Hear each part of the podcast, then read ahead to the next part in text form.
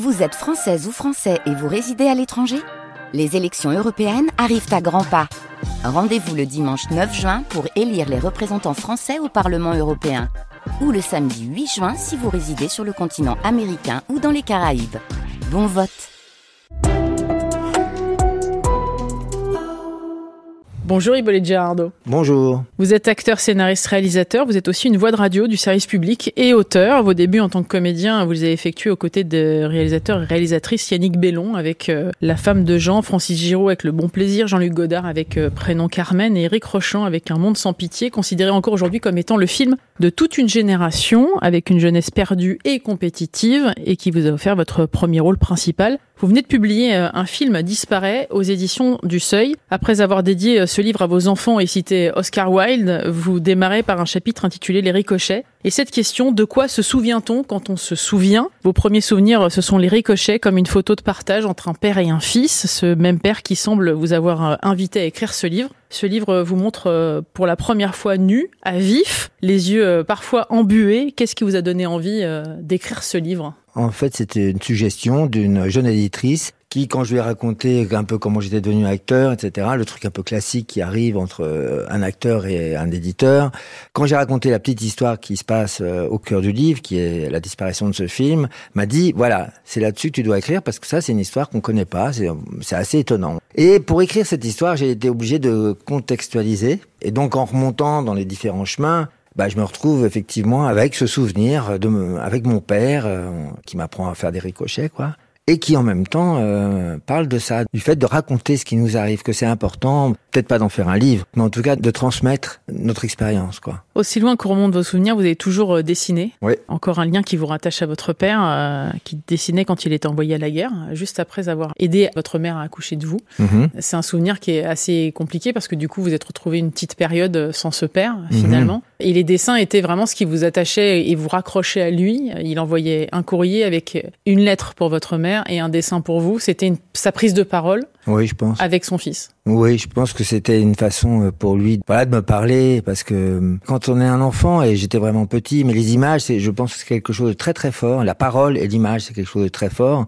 Je comprenais le fait de dessiner, je comprenais le fait qu'il dessine des choses, et je crois ensuite que dessiner, c'était une façon, pour moi en tout cas, c'était de l'imitation en fait. C'est comme qu'on apprend à parler, on imite les gens qui nous parlent. Et de la même manière, je crois que j'ai aimé dessiner parce que j'imitais mon père en train de le faire. Et avec beaucoup d'efforts, beaucoup plus que lui, quoi. Et donc, euh, je suis pas du tout un grand dessinateur, mais j'adore ça. Il y a quelque chose qui se passe dans l'acte qui est quelque chose de très intime et qui m'est très important encore aujourd'hui. Vous dites que la photo, elle saisit l'instant, que le Euh, dessin, lui, il raconte l'histoire. Ouais, c'est-à-dire qu'il y a, il y a quelque chose dans le du temps. Le temps de faire un dessin, c'est aussi un temps euh, d'appréhension du réel qui est très différent de celui que la photo saisit. C'est très très différent. Ça prend du temps en fait de dessiner. Et ce temps qu'on prend à dessiner nous apprend à- nous apprend ce qu'on voit en fait. Alors que la photo ne nous apprend pas ce qu'on voit. Elle nous montre ce qu'on voit. Ce qui est fort avec le dessin, hein, pour terminer là-dessus, c'est que vraiment, vous nous dites que c'est votre maison. Oui, c'est ça. Bah, je pense que alors là, vous prenez n'importe quel dessinateur, le meilleur moment de sa vie, c'est quand il est comme ça avec son petit crayon, puis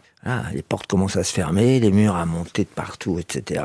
L'herbe a poussé autour de la colline dans laquelle ils sont enfouis, et ils sont dans leur maison, ils sont dans leur caverne. Et c'est complètement magique. C'est complètement magique de faire ça. Il y a cette histoire d'Anne bleue, parce que les dessins qui vous envoyaient, effectivement, étaient faits au stylo bleu. Euh, Ouais. ça, on le découvre euh, notamment à la fin du livre, parce que Mhm. ce sont les dernières paroles que vous avez envie de, de lui dire quand Mhm. il a disparu. Vous Mhm. terminez justement sur l'enterrement de votre père. Est-ce que c'est pas aussi une façon de, de lui permettre de continuer à vivre, ce livre? Ce qui est vrai, c'est que le souvenir des personnes nous, nous les rend euh, souvent euh, presque plus vivants qu'ils n'étaient. Euh, C'est-à-dire qu'il y a quelque chose de, mythologique qui commence à se créer. C'est un peu des statues qui commencent à, bouger, puis petit à petit, je pense que les statues elles-mêmes se figent et disparaissent, là pour le coup complètement. Et euh, c'est très bien comme ça. Il faut que les morts disparaissent. Mais avant ça, ils grandissent. En fait, c'est des. Oui, c'est ça. C'est comme si d'un seul coup on était euh, sur l'île de Pâques et on, était entouré de fantômes en- de nos anciens, quoi, qui sont là et qui nous regardent.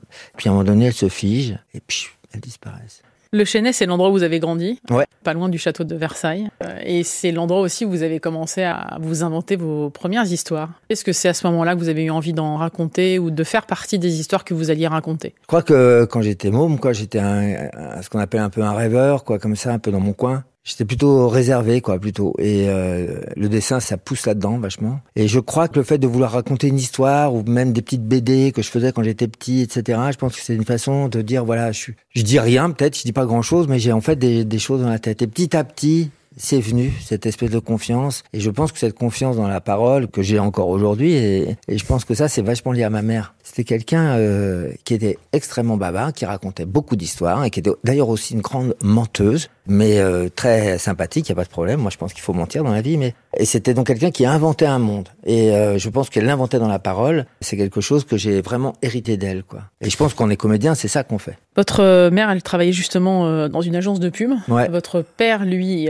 il travaillait aux Beaux-Arts de Paris. Il, il était, architecte, il était... quoi. Et c'est pas un hasard, finalement, que vous ayez eu envie de choisir les arts déco. Euh, notamment, vous avez fait, euh, vous êtes sorti diplômé de l'École nationale supérieure d'art décoratif. Ah oui. Au départ, votre souhait, c'était vraiment euh, d'étudier ça, mais surtout de faire un métier de l'ombre. Et c'est vraiment totalement euh, un accident que vous vous retrouviez comédien. C'est ce que je crois, c'est ce que je me raconte. Après, un jour, j'ai, un jour, je vais au festival de Cannes, je reviens de Nice, je suis à l'aéroport, il y a une femme à côté de moi, mais qui a en fait exactement mon âge, mais je la considère vraiment comme une dame. Et alors elle me dit, euh, ah bah pour une fois que je peux vous parler, euh, Hippolyte, là, euh, d'ailleurs que je peux te parler, d'ailleurs, Hippolyte, je me dis, qu'est-ce qu'elle veut me dire cette dame? Et en fait, cette femme qui a exactement mon âge était en classe avec moi en première au moment du bac français et m'a dit que j'étais insupportable parce que je parlais tout le temps. J'avais une très bonne relation avec la prof je voulais la séduire par ma parole, par mes interprétations d'Arthur Rimbaud dans tous les sens. Et donc, j'étais quelqu'un, en fait, de bavard. Donc, après, je me raconte que ça vient par hasard. Tiens, je deviens comédien. Mais cette femme charmante à l'aéroport de Nice me dit pas du tout. Ça ne m'a pas du tout étonné quand je t'ai vu devant une caméra. Donc, vous voyez, on se raconte des histoires. On se raconte sa propre légende, quand même. Même euh, Charlie, hein, qui intervient dans le livre, qui a un ami d'enfance aussi, ouais, avec Michel, qui vous étiez sur les bancs justement de ces arts décoratifs, se rappelait de vous comme ça, euh, en ces termes-là, en disant mais tu avais déjà du bagou, euh, on savait qu'il allait se passer quelque chose en Alors quelque que sorte. moi, pas du tout. C'était vraiment quelque chose qui n'existait pas, quoi. Ce livre, il vous a permis aussi euh, de rencontrer, de retrouver une partie de votre vie, en ouvrant des cartons, des caisses, des boîtes, euh, en dépoussiérant euh, ce que vous aviez rangé soigneusement. Vous dites une phrase assez forte, vous dites on peut passer sa vie à rechercher l'enfant qu'on a été et ne jamais y arriver. Ça veut dire quoi? Ça veut dire que on est guidé, euh, même adulte, même vous, par l'enfant que vous étiez, parce que c'est lui qui a emmagasiné euh, toutes les émotions euh, profondes euh, face au monde. C'est lui euh, qui a eu pour la première fois mal, peur, qui a rigolé pour la première fois, qui a joui pour la première fois,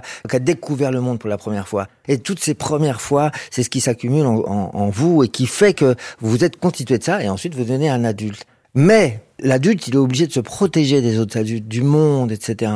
Il y a des choses qu'il oublie, il se blinde parce qu'il n'a pas envie de pleurer pour un oui, pour un non, il n'a pas envie de rigoler même pour un oui, pour un non, c'est pas vrai, faut pas croire ça. Finalement, il, c'est comme s'il cloîtrait un peu l'enfant qui est en lui. C'est ce que vous avez fait Non, mais je pense qu'on fait tout ça. Moi aussi, j'ai fait ça. Moi, j'ai la chance d'avoir un métier qui m'oblige à aller chercher le, l'enfant, l'innocence, à retrouver quelque chose où je suis fragile.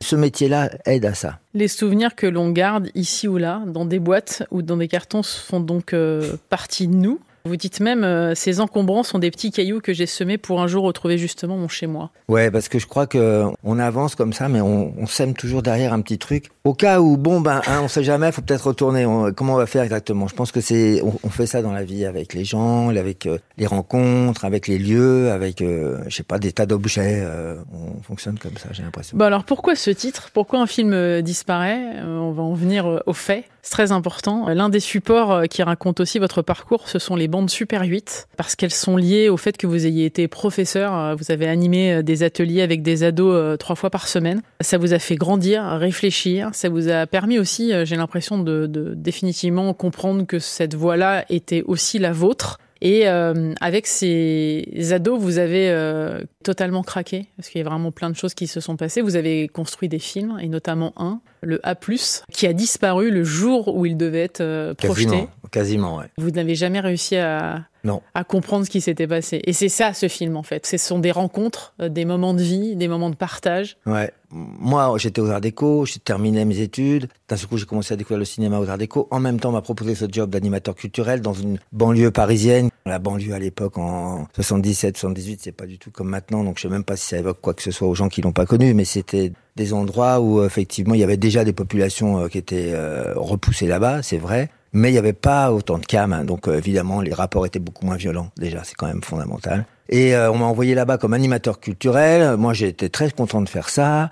Je m'amusais beaucoup. Je travaillais avec des écoles, des tout petits, etc. Mais j'ai surtout rencontré une bande de jeunes kabyles qui se connaissaient depuis l'enfance, qui étaient tous, euh, c'était une seule famille quasiment, puisqu'ils venaient tous plus ou moins du même village de Kabylie. Et qui m'ont euh, d'une certaine façon adopté que moi j'ai enfin j'étais bien avec eux c'était vraiment des frères quoi. J'avais peut-être euh, maximum 5 ans euh, 4 ans plutôt euh, de différence avec eux et je les aimais beaucoup. Bon je vais pas raconter tout le bouquin mais bon il y a des gens à l'intérieur que moi j'aimais beaucoup avec qui j'avais un bon rapport. Farid Ali ouais Farid qui un jour m'a dit on va faire un vrai film il en a marre de faire des petits films en super 8.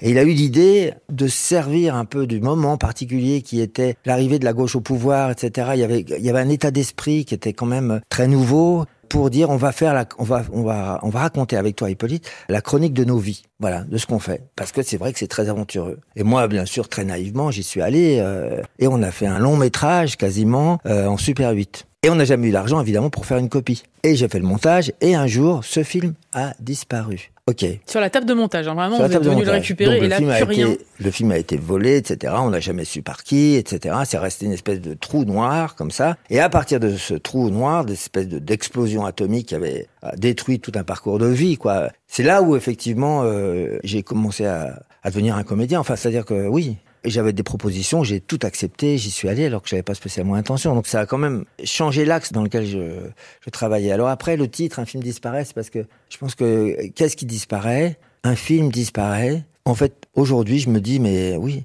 moi aussi, il y a quelque chose qui a disparu. Voilà. Et je fais un peu partie de ce titre c'est un peu Hippo euh, disparaît aussi quelque part. Il y a un truc comme ça euh, que je trouve étonnant moi-même dans le titre quand je le lis. Pendant longtemps, le, vous dites que le cinéma vous a fait peur. Oui, bah oui, je connaissais rien moi au cinéma. Moi. Vous savez, les gens qui aiment le cinéma, euh, qui en parlent, etc., c'est des spécialistes, quoi, d'une certaine façon. Il faut avoir vu beaucoup de hein. films. Vous avez eu un déclic, c'est Caisse de Ken Loach. C'est un déclic, euh, en fait, euh, c'est un déclic très émotionnel parce que j'ai réussi à m'identifier à un petit Anglais du nord de l'Angleterre alors que je comprenais rien de ce qu'il disait. L'accent était impossible. C'est quand même très jeune, j'avais 14 ans ou 13 ans, un truc comme ça. Et j'étais complètement dans un film, quoi. C'est-à-dire, qu'est-ce que ça fait un film, eh ben, ça nous emporte, quoi. C'est, il n'y a pas besoin de beaucoup de codes, de traduction pour ressentir un film comme si, si ce film-là vous parle vraiment personnellement, quoi. Et donc ça a vraiment été un, un déclic sur euh, la force en fait du cinéma. Vous nous racontez euh, ce moment euh, effectivement aussi où, où il y a cette envie de raconter ce parcours davantage pour plus comprendre encore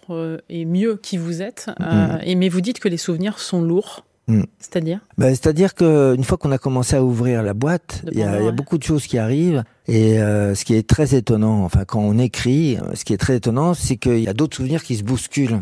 Et frappe à la porte comme ça, puis à un moment donné, vous êtes obligé d'ouvrir, dire ah oui ça quand même. Ça c'est quelque chose qui appartient au travail de l'écrivain et moi je, je connaissais rien de ça avant quoi. Pour terminer, est-ce que ce livre vous a permis donc de vous alléger, Hippolyte Gérard, de vous faire du bien? Vous savez quoi? Je vais vous dire un truc. Ce qui me permet de m'alléger là, c'est parler avec vous. D'un seul coup, parce que moi j'ai sorti le bébé, hein, il était encore, euh, voilà. Mais euh, d'un seul coup, il est nommé, il est, voilà, vous, vous, vous me le présentez, et d'un seul coup, il est beaucoup moins à moi seul, il est aussi à vous. Et donc c'est ce partage là qui me permet là, très honnêtement, là oui, je me sens beaucoup plus allégé après euh, cet entretien avec vous. Merci. Merci infiniment Hippolyte Gérardo d'être passé dans le monde d'Elodie sur France Info. Ça s'appelle Un film disparaît et ça raconte finalement aussi euh, le film de la vie tout simplement. Merci beaucoup. Bah, merci beaucoup. C'est sorti aux éditions mmh. du Seuil.